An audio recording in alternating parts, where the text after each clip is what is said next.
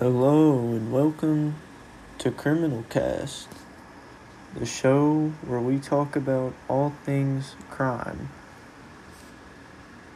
Today, we're gonna kick it off with an old case known as the Dudley vs. Stephens case. So, basically, four men get stranded out at sea. Nightmare situation. But these four men, Dudley, Stephens, Brooks, and Parker, are all stranded out at sea. And 20 days go by. They've lost all their food, which was just turnips and a turtle. They've managed to lose all their food and are stuck now. No food, slowly going crazy. And Dudley and Stephens decide to make a proposal that the men kill and eat one of the men in their group. Now, Dudley and Stephens wanted to kill Parker. He was the weakest and the youngest, and the other guy, Brooks, didn't really want anything to do with it. So, Dudley and Stephens killed Parker. He was a young crew member, and these two guys were older men.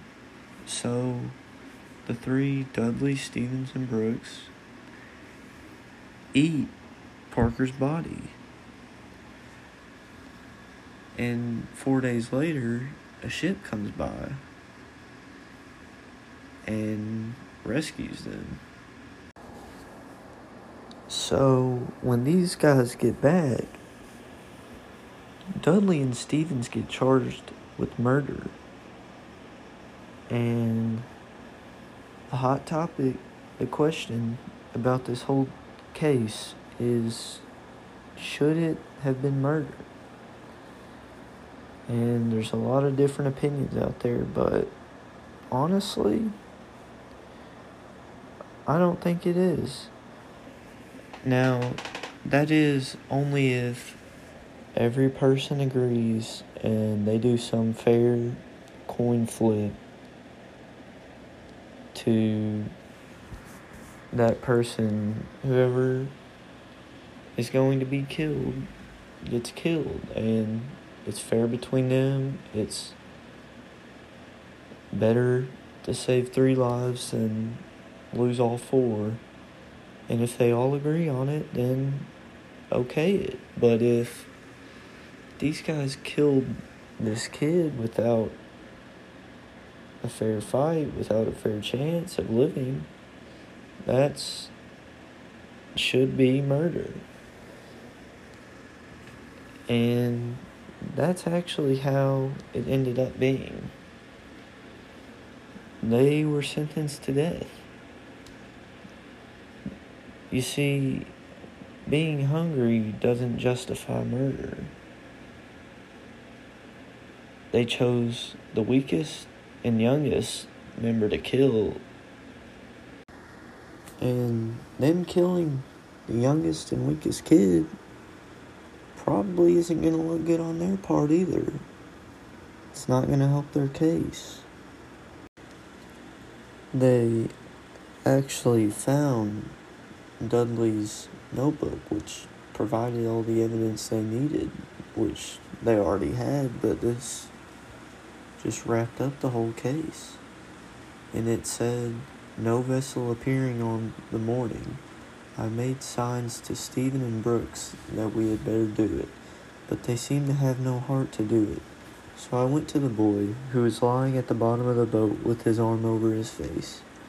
I took out my knife, first offering a prayer to God to forgive us for what we were about to do, and for the rash act that our souls might be saved. And I said to the boy, Richard, your time has come. The boy said, What, me, sir? I said, Yes, my boy.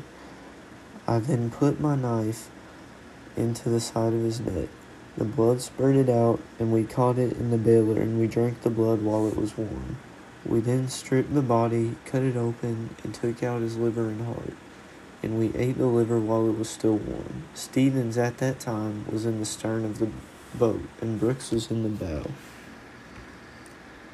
Wow. So, that was kind of dark unnecessary for him to go into all that detail. And this just sums it up that it was murder. Um, the two guys went for the weakest link in the crew and they killed him. And this case set up this was a huge example and case in the history of law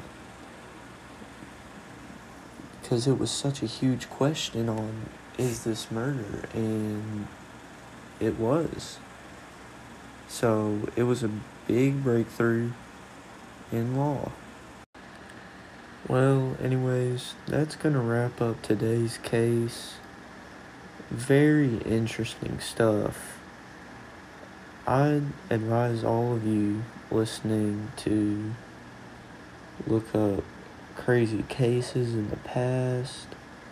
Really interesting stuff. But, anyways, guys, thanks for listening and tune in next time to Criminal Cast.